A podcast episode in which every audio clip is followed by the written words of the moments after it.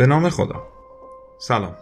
من حامد هستم راوی پادکست تاریخ از بیخ به بخش دوم از فصل اول پادکست خیلی خوش آمدید. این بخش در نیمه اول شهریور ماه سال 1400 ضبط و پخش میشه.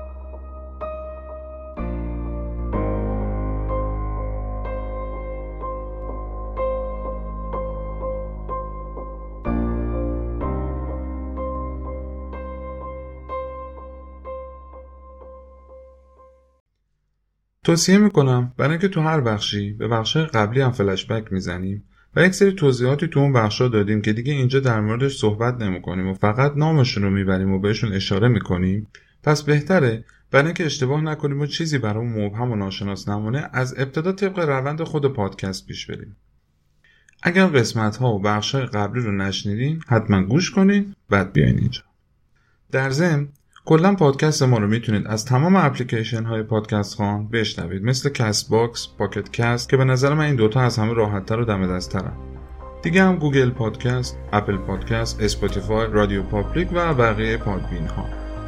باز هم از همگی کمال تشکر دارم.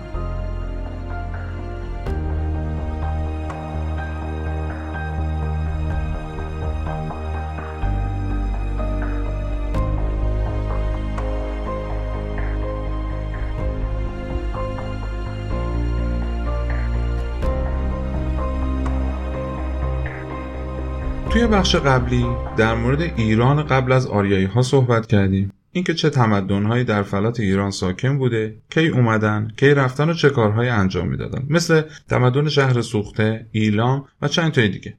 همینطور هم یه اشاره به بین النهرین و تمدنهایش کردیم که تا حدود زیادی روی ایران قبل از آریایی ها و بعد از اونها تأثیر گذاشتن. حالا میریم سر وقت بخش دوم از فصل اول. کارل هاینریش مارکس فیلسوف و تاریخنگار آلمانی معروف مارکس می‌گوید اگر انسان در جسم خود فانی است در عمل تاریخی خود باقی است.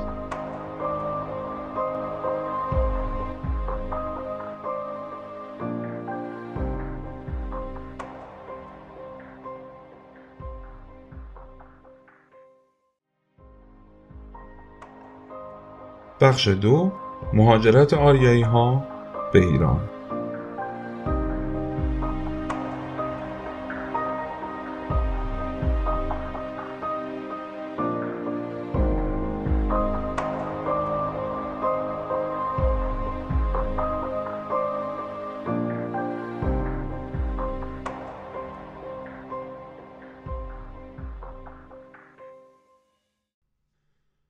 خب اول از همه ببینیم این آریایی ها کی بودن و ریشهشون از کجا بوده. در ابتدا یه قومی بوده که الان به عنوان هندو اروپایی میشناسنشون. حالا اینکه مبدا و خواستگاه اینا کجا بوده و در چه زمان زندگی می‌کردن نظریه های مختلفی وجود داره. مثل فرضیه آناتولیایی فرضیه کورگان فرضیه ارمنستان فرضیه بالکان و یه عالم فرضیه دیگه ولی دو تا از این فرضیه ها اهمیت بیشتری داره و مورخان و تاریخ ها معتقدن که به واقعیت نزدیک دارن برای اینکه ما صحبتمون خیلی طولانی نشه همون دوتا رو فقط توضیح میدیم. اولی فرضیه آناتولیایی. اولین بار این فرضیه توسط کالین رنفریو که یک باستانشناس و انسانشناس بریتانیایی بوده در سال 1987 میلادی مطرح شد. طبق این فرضیه هند و اروپاییان یک قوم کشاور سلطلب و یک جانشین بودند که در آناتولی ساکن بودند. حالا این آناتولی کجاست؟ در زبان یونانی آناتولی به معنی برآمدن خورشید هستش. چون این منطقه شرق یونان و اروپا بوده این اسمو براش گذاشتن که یه فلات در بین دریاهای مدیترانه و سیاه و اژه بوده که بهش آسیای صغیر هم میگن و ترکیه کنونی و ارتفاعات ارمنستان رو شامل میشه. این منطقه از طریق تنگه بوسفور و داردانل از اروپا جدا میشه. آقای رنفریو معتقد بودن که حدود سالهای 9000 تا 6000 قبل از میلاد این اقوام به صورت تدریجی به مناطق ایران و هند و اروپا مهاجرت کردند. دومی فرضیه کورگان هست. با اینکه تو میان تمام فرضیه ها شناخته شده تر هستش ولی هنوز هم اختلاف نظر در موردش کم نیست این نظریه در سال 1956 میلادی توسط ماریا گیمبوتاس که یک باستانشناس، مردم شناس و استاد دانشگاه لیتوانیایی آمریکایی بوده برای اولین بار پیشنهاد شد. طبق نظر این خانم مبدع هندو اروپاییان استپهای اورال ولگا در غرب روسیه و شمال دریای خزر بوده. طبق این نظریه اون مردم جنگجویانی سوارکار بودند که در جنگ ها سلاح های برتری داشتند که در 4500 سال پیش که میشه حدود سال 2500 قبل از میلاد اینا سه قسمت شدن و مهاجرت کردن حالا کلیات این نظریه این بوده که یه دسته از اون سه دسته ای که گفتم دریای سیاه و دور زدن وارد آسیای صغیر شدن و اتحادیه هیتیان رو تو آناتولی شمال بین النهره و سوریه تشکیل دادن و بخشی از اونها هم جدا شدن و وارد اروپا شدن. که خوش به حالشون. و باشون هم کاری نداریم. یه گروه دیگه هم از شرق دریای خزر حرکت کردن که بهشون هندو ایرانی میگن. که اونا هم در فلات ایران آسیای میانه و شبه قاره هندوستان پخش شدن. دسته سوم هم که به ظاهر یه گروه جنگجوتری بودن از راه قفقاز که میشه یه منطقه بین دریای خزر و دریای سیاه به سمت رود فرات اومدن و پادشاهی میتانی رو تشکیل دادن که با اینا هم کاری نداریم.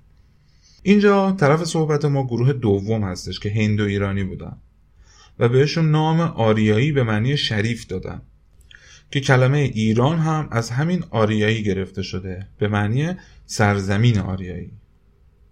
در نتیجه این گروه آریایی ها هم خودشون دوباره به سه دسته تقسیم شدن.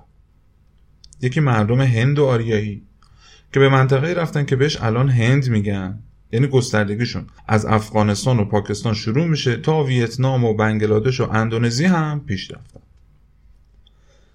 دومیش قوم ایرانی تبار بودن که به منطقه ایرانویچ و خارزم رفتن و در بین رشکوه هندوکش که رشکوی در مرز افغانستان و پاکستان هستش تا آناتولی که قبلا هم گفتم میشه ترکیه کنونی و خلیج فارس پخش شدن.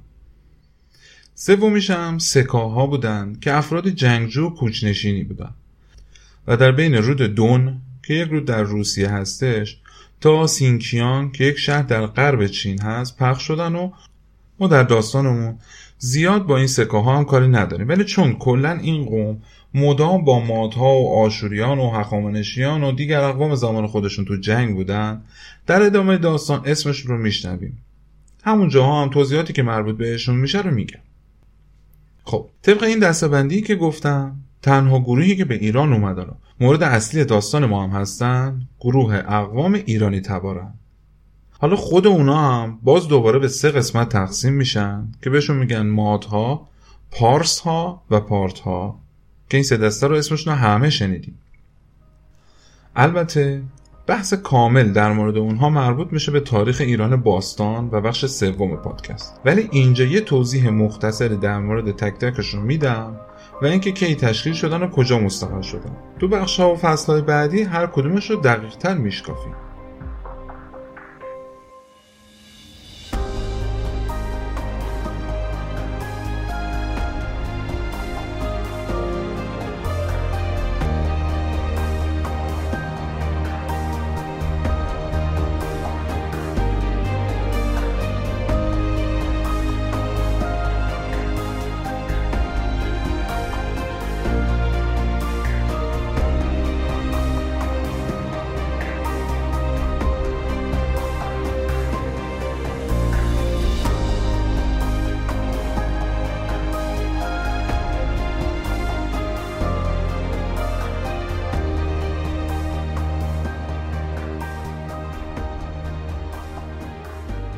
اول از همه میشه مادها که با مدت حدود 140 سال تو نواحی غربی و مرکزی فلات ایران پادشاهی می‌کردن.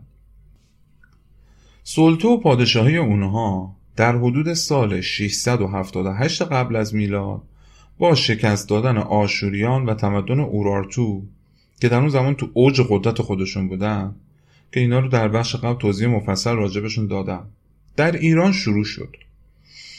و تا سال 549 قبل از میلاد هم ادامه داشت که بعدش هم به دست هخامنشیان و کوروش کبیر شکست خوردن و پروندهشون کلا بسته شد. ماتها در اواخر سال 2000 قبل از میلاد یواش یواش در منطقه شمال غرب و غرب فلات ایران ساکن شدن. اون زمان هم دوره آشوریان بودن. بیچاره ها که تو متون آشوری زیاد بهشون اشاره شده و طبق همین متون فهمیدن که اونا در ابتدا هیچ قوم سازمان یافته و یک پارچه ای نبودن. چند تا قبیله مختلف که هر کدومشون برای خودشون یه پادشاه و سرکرده ای داشتن. بعدا هم بهشون نام شاهک نشین های خورده می‌گفتن. مدام هم آشوریان بهشون حمله می‌کردن و غارتشون می‌کردن. حالا نمی‌دونم. همونطور که تو بخش قبل گفتم آشوریان بعد از شکست دادن دشمنانشون اونا رو کامل از بین میبردن. ولی با این قبیله های مادی این چنین کاری نمی‌کردن و میذاشتن زندگیشون رو بکنن و هر از چنگای فقط قارتشون می‌کردن. بعد کلا نمی‌فهمم این عراق بغل دست ما چرا اینجوری بوده؟ همش چپ و راست پیکار می‌شده به ایران و ایرانیا حمله می‌کرده. هیچ وقتم نتونست موفق بشه. از همون سه هزار سال پیش بگی تا جنگ صدام و بعدش هم داعش. یکی نیست بگی بابا روتون کم بشه دیگه دست برداری حالا برگردیم به داستان خودمون. خلاصه تا اینکه در بین سالهای 900 تا 700 قبل از میلاد یعنی حدود هزار سال بعد از اینکه ماتا رسیده بودن اونجا این شاهک نشینا برای مقابله با آشوریا با هم متحد شدن و قدرتشون بیشتر شد. بعد هم طبق گفته دانشنامه ایرانیکا که جامع و کامل ترین پروژه ایران شناسی هستش و الان هم در دانشگاه کلمبیا نیویورک در حال انتشاره طبق گفته اون دانشنامه تو سال 708 قبل از میلاد یه گرد همایی تشکیل میدن و دیاکو رو به عنوان پادشاه ماتا برمیگزینن. تو اون زمان شهر همدان هم پایتخت مات انتخاب شد که بهش حکمتانه می‌گفتن. ماتها حدودا 100 سال با آشوریان جنگیدن و بالاخره تونستن شکستشون بدن و آشوریان رو از صحنه روزگار حذفشون کردن و خیال همه رو راحت کردن. حالا این اسم حکمتانه که این هم, هم شنیدیمش ریشه جالبی داره. حکمتانه از ریشه هنگمت یا هنگمن که ریشه کلمه انجمن به معنی گرده هم آمدن استش مشتق شده. طبق تحقیقاتی که انجام دادن فهمیدن اونجا محل جلسه ها و گرده هماییاشون قبل از شکلی ماد بوده. طبق گفته هرودوت دیاکو هم بعد از یک گرده همایی به عنوان پادشاه ماد انتخاب شده. تو زبانهای مختلف به این شهر اسمای گوناگونی می‌گفتن. مثلا تو زبان فارسی و باستان که تو سنگ نوشته های هخامنشی هم هستش بهش همگمتان می‌گفتن. در زبان ایلامی اگمدن. در زبان لاتین و یونانی اکباتانا. تو زبان آرامی احمد. تو زبان فارسی میانه هم بهش همدان می‌گفتن. هرودوت از یک مجتمع شاهانه هم نام می‌بره که هفت تا دیوار هم مرکز داشته. که هر دیوار درونی از دیوار برونی بلندتر بوده و هر کدوم از اونها هم یه رنگ داشته که معتقد بودن به رنگ سیاره های آسمون هستن. که دیوار مرکزیش رنگ طلایی بود و یکی مونده به مرکزی هم نقره ای. یک امارت خیلی مجلل و باشکوه و شیکی بوده که با باغهای معلق بابل هم مقایسه میکردنش. این مجتمع روی یه تپه بوده که قصر پادشاه و خزانهداری و اقامتگاه سربازان نظامی و همه اینا هم توی اون بوده. شهر حکمتانم دور اون امارت تشکیل شده که البته دیگه الان چیزی از اون امارت هم باقی نمونده. یه چند تا نکته دیگه هم راجع به ها میگن اونم اینه که قلم و کاغذ پوستی هم اولین بار توسط مادها اختراع شد. مبدع الفبای 32 حرفی و زبان آریایی هم همین مادها بودن. در ضمن توی معماری هم مهارت زیادی داشتن و تو سازه هاشون از ستون های زیادی استفاده می‌کردن که معماری هخامنشی هم برگرفته شده از همین معماری مادی بوده که توی تخت جمشید هم آثارش معلوم و مشخصه.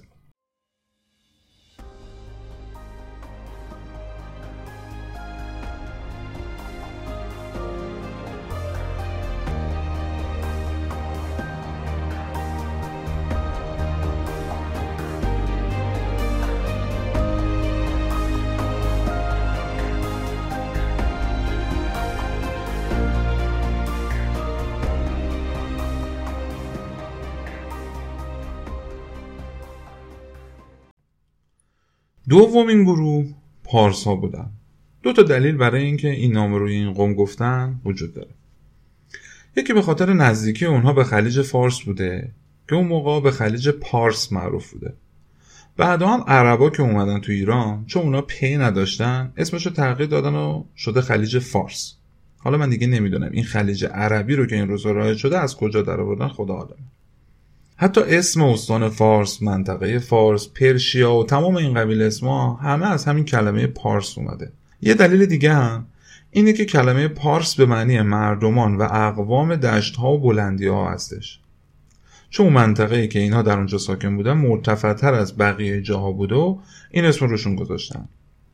فکر نکنین که همین استان فارسی که الان داریم میشه مقر همون پارسا. وسط سرزمینشون خیلی بیشتر بوده. تقریبا میشه گفت اون زمان کل کرانه و بغل خلیج فارس استانهای هرمزگان و یزد بخشی از استان اصفهان و بخشی از استان کرمان این منطقه پارس بوده.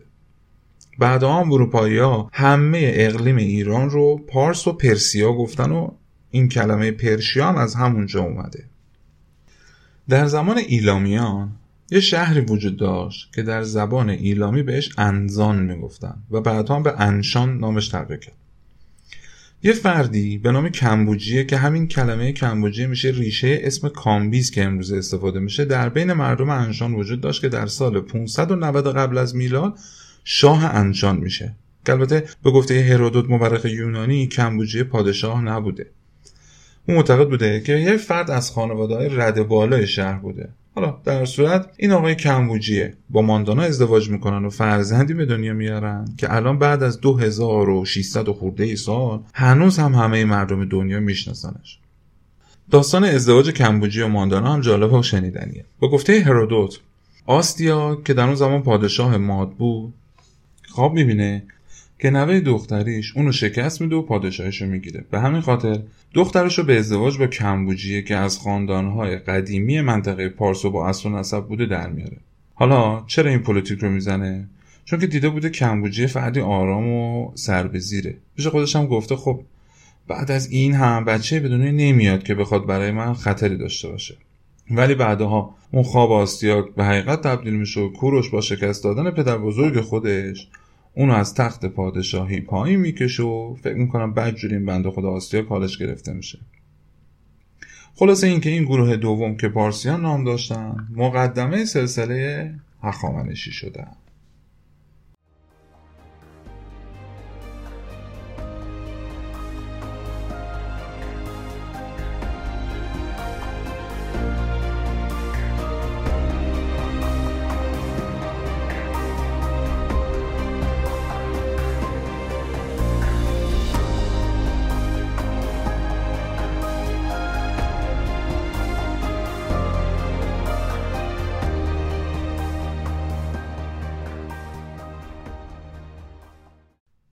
گروه سوم هم پارت ها بودن از سنگ نوشته های دوران هخامنشی فهمیدن که محدوده اونها از شمال می‌رسیده به ترکمنستان امروزی از مشرق به هرات در غرب افغانستان از جنوب به کرمان از غرب هم به ایالت ماد محدود می شدن.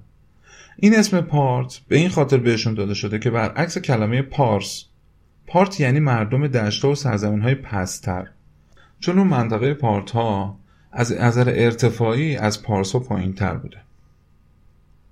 تفاوت عمده مردم پارت با بقیه قوم ها شکل ظاهریشون بوده که خیلی متمایزشون می‌کرده.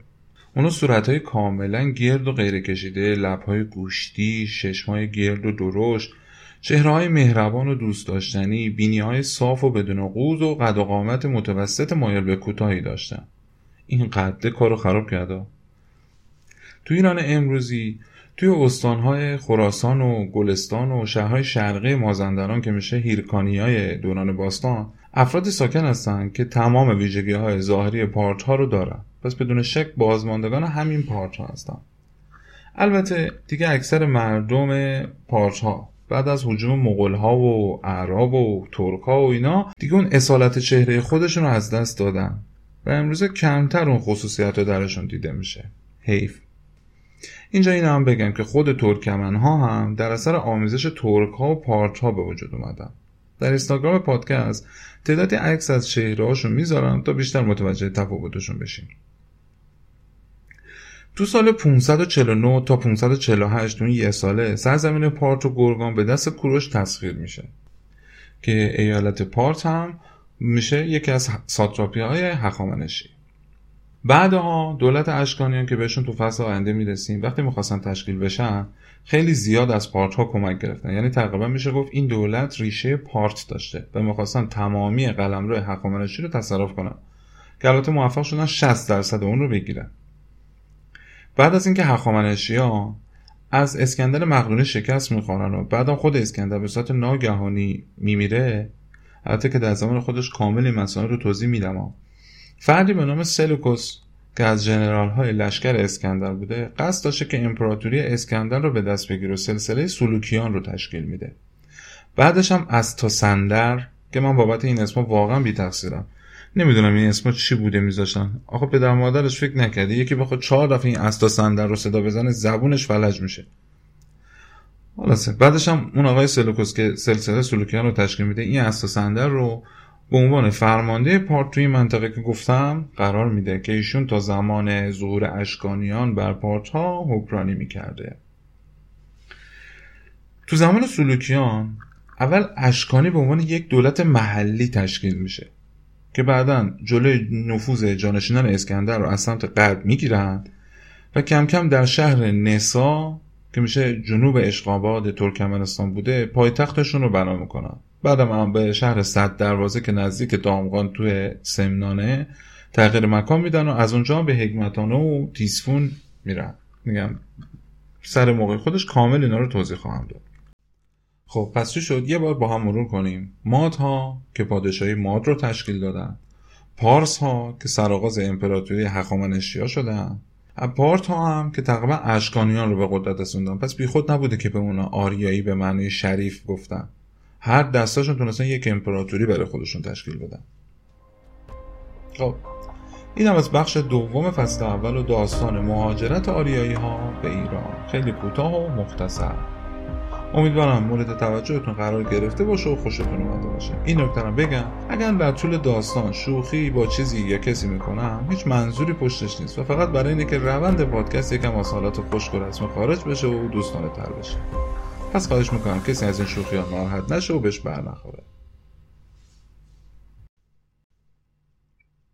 حالا می‌خوایم وارد بخش سوم بشیم که میشه ایران باستان. زمان ایران باستان دقیقا میشه بعد از مهاجرت آریایی ها به ایران تا ظهور اسلام در ایران که در این به این پنج تا سلسله بر سر کار ایران اومدن و رفتن. یکیشون مادها بود دومی هخامنشی سومی سلوکیان چهارمی اشکانیان و پنجمی هم ساسانیان که در مجموع اینا حدودا 1350 سال تو ایران بودن. یعنی مثلا این زمان ایران باستان حدودا 1350 سال طول کشیده. بعد از ساسانیان هم که اعراب وارد ایران شدن که تاریخ ایران بعد از اسلام شروع میشه. حالا از اینجا به بعد هر کدوم از این پنج سلسله رو در قالب یک فصل به صورت کامل بررسی می‌کنیم. باز هم از همراهیتون کمال تشکر دارم و ممنونم که بهم گوش میدین. این نکته بگم که بهترین راه کمک کردن به یک پادکست ساز معرفی کردن اون به دیگرانه. عکس و مطالب دیدنی مربوط به این فصل رو هم می‌تونید در page اینستاگرام تاریخ از بیخ مشاهده کنید. همینطور جهت ارتباط با من به ایمیل تاریخ از بیخ پیاماتون رو ارسال کنین و خوشحالم کنید پادکست تاریخ از بیخ.